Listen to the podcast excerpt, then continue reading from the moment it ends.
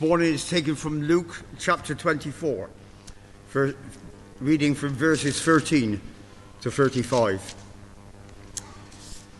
Now, that same day, two of them were going to a village called Emmaus, about seven miles from Jerusalem.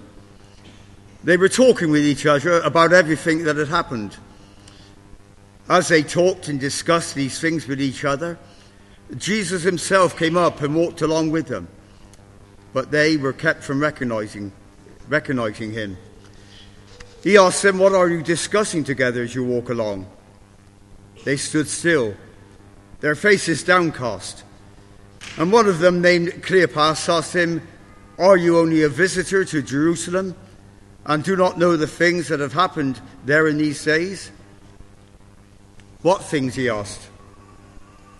About Jesus of Nazareth, they replied. He was a prophet, powerful in word and deed before God and all the people.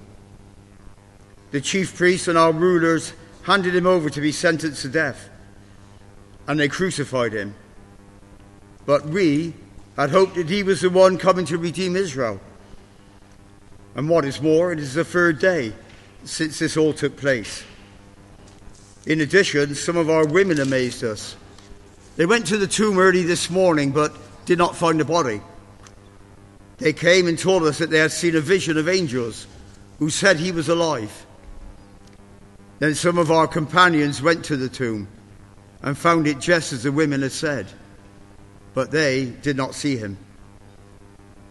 He said to them, How foolish you are, and how slow of heart to believe all that the prophets have spoken. Did not the Christ have to suffer these things and then enter his glory? And beginning with Moses and all the prophets, he explained to them what was said in all the scriptures concerning himself. As they, as they approached the village to which they were going, Jesus acted as if he were going further. But they urged him strongly, Stay with us, for it is nearly evening. The day is almost over. So he went in to stay with them. When he was at the table with them, he took bread, gave thanks, broke it, and began to give it to them. Then their eyes were opened, and they recognized him, and he disappeared from their sight. They asked each other, Were not our hearts burning within us while he talked with us on the road and opened the scriptures to us? They got up and returned at once to Jerusalem. There they found the eleven and those with them assembled together and saying, It is true, the Lord has risen and has appeared to Simon. Then the two told what had happened on the way and how Jesus was recognized by them when he broke the bread. This is the word of the Lord. Amen. Well, good morning. Lovely to see you all here this morning. Great to be worshipping God together here in Christchurch. Now, this morning's uh, sermon is slightly different from normal in that it's one of three parts of the same sermon that I'm preaching today. We had the first um, passage from Emmaus at the 9:15 service, where we looked at Jesus being recognized in the breaking of bread. This morning here we're going to look at how the penny dropped for those disciples and at 6:30 this evening at the healing service, we're going to be looking at how sorrow was turned into joy. Well, this week, for the first time, I've got my hands on a new pound coin. Now, it's so small that you can't see it, so you may be able to see that there's an image of it on the screen. Now, if you are of a mature disposition, you may recognize that the new pound coin is very similar to the old threepenny bit. If you're under the age of 50, I just apologize. you won't know what I'm talking about. But my father and I learnt a very interesting lesson with a threepenny bit on Blackheath Station in South London in about 1963. There was a vending machine on the platform dispensing packets of sweets called Toffo. Now, why they ever stopped making toffo, I will never know. They were like Maltesers, but stuffed with gooey toffee. Now, I was about seven, and that was just about as good as it ever got. And I asked my dad, Can I have some from this vending machine? And he gave me a threepenny piece to put in the slot. How many can I have? I asked. And he looked puzzled. Well, one, he said. I've just given you a threepenny bit. Want a bet? I replied.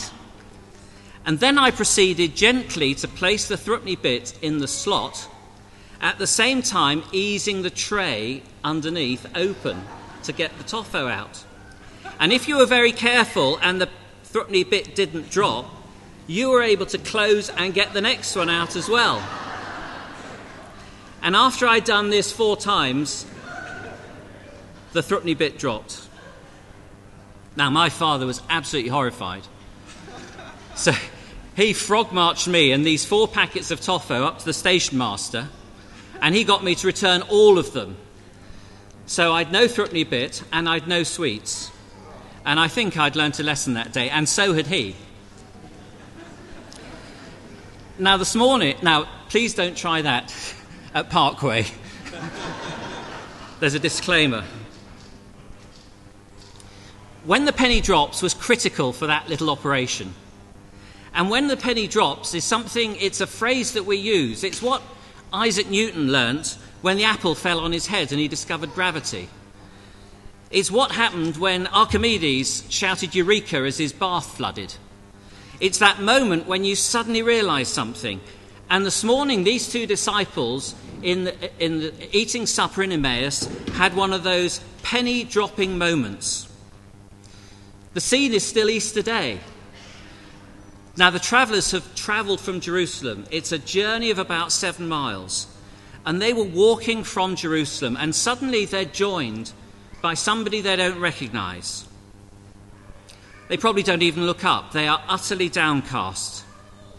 Can't you imagine? Their leader, three days before, has just been crucified, and they are in utter despair. And to add to that, somebody's just come and told them that some of the women have seen an angel who said he's alive again. What sort of joke is that? And this fellow traveller comes alongside them and he starts to explain to them from the Old Testament the meaning of all that's been happening in Jerusalem over this past week. And as they listen, something stirs inside. And they want to hear more. So they prevail upon him to stay when they reach Emmaus.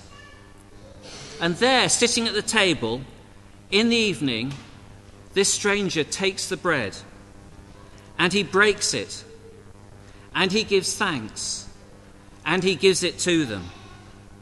And that's the moment when the penny drops. The traveller is Jesus. They understand it, they see it, they now know it's true, he's alive. And then he's gone, he disappears. What a revelation! What a moment! Suddenly, it all made sense. The penny dropped. You can imagine how they breathlessly talk together, can't you? As we walk with him, did you feel it too? How is it we didn't understand? Why didn't we see it? How could we be so blind? Forget supper, forget bed. They turn turtle and back down the dark lanes at night. They go back to Jerusalem to tell the disciples. And before they can utter a word to the disciples, blurt it out It's true, he's alive. Peter's seen him. There's only one thing which explains what happened that evening in Emmaus. There's only one thing which turned confusion into clarity. There's only one thing that gave them sight that they'd never had, that made the penny drop. And it was the work of God in their hearts by the Holy Spirit. It's the Holy Spirit that does that. He gives us insight. It's the Spirit that causes us to see. It's the Spirit that gives us revelation. What did God the Holy Spirit reveal in Emmaus that evening. He revealed that Jesus was alive and that Jesus was God. Jesus wasn't just some rabbi to be followed. Jesus was God Himself. Jesus hadn't died because some Roman governor had decreed it. Jesus had died to exchange places with us and to liberate us from a life of exile from God. Now it all makes sense. Now it all falls into place. Now they understand. How could they have been so blind? It made sense not just in their heads, but it made sense in their hearts too. And that's the experience, that Emmaus experience, is the experience that every Christian has when for the first time they see that Jesus is their God and Saviour.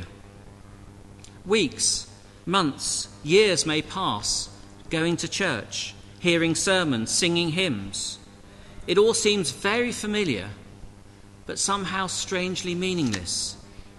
And then one day something different happens. It all becomes clear. The fog lifts. It starts to mean something. It becomes real, personal, compelling. It's as if you're being invited to join in rather than just spectate. And people testify that it's as if somebody's speaking to them and them alone, just them in a big crowd. It's God the Holy Spirit, God speaking to our hearts. And there's a feeling inside that we've never felt before. The hymn writer John Wesley said it was as if his heart was strangely warmed. And these Emmaus disciples said the same thing our hearts burned within us. That was God speaking to the deepest soul. Now, you can't imagine those Emmaus disciples just saying, Well, it was an interesting day, but it's a bit late, let's go to bed. The voice of God demands a response. They had to go to Jerusalem, they had to share what they'd experienced. And that experience is for us too. It's for us to embrace that love of God. And that's what he's doing here this morning. He's calling on our life to lend, to, to give our lives to Him. He doesn't want us just to sit on our hands. He doesn't want us to sit here being bored. He wants the love of God to flood into our soul that we too might have that fire burning within our heart. Today may be the first day that the penny has ever dropped for you. If it has, let it drop. And in doing so, recognize that Jesus wasn't some ancient character in an ancient book, but he is the God and Lord and Saviour of all mankind. And in doing that, we turn our back on what is actually a purposeless life, and we give it to Christ. And we say to him, My life is now for you. God wants us today to know what those Emmaus disciples knew. They, for the first time, understood that Jesus was both God and Saviour and that's what he wants us to know. They knew that Jesus' resurrection meant forgiveness and eternal life for them. And that's what he wants us to know. That by the Holy Spirit, the fire of God is kindled in our hearts. He wants that to be our experience here this morning in this place. Those travellers stopped on the road and invited Jesus in.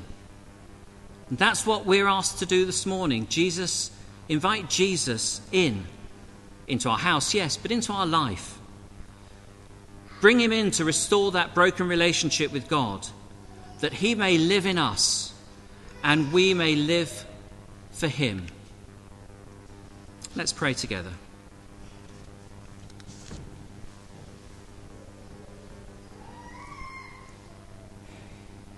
Father God, we praise you for those shouts of joy at that first Easter morning shouts of revelation, shouts of recognition, shouts of victory. And from the depth of our souls here in Christchurch this morning, we declare Jesus is alive. And because he has risen, we too will rise. Father, we pray that you would burn in our hearts, burn within us as we celebrate that revelation. Lord God, I pray that no one will be left out this morning There'll be no heart here in this building that does not recognize you, does not respond to your love, does not bow the knee to honor you as God and King. Holy Spirit, we invite you this morning. Open my heart. Fill me with the love and fire of God. For the glory of Jesus, our risen Saviour, we pray. Amen.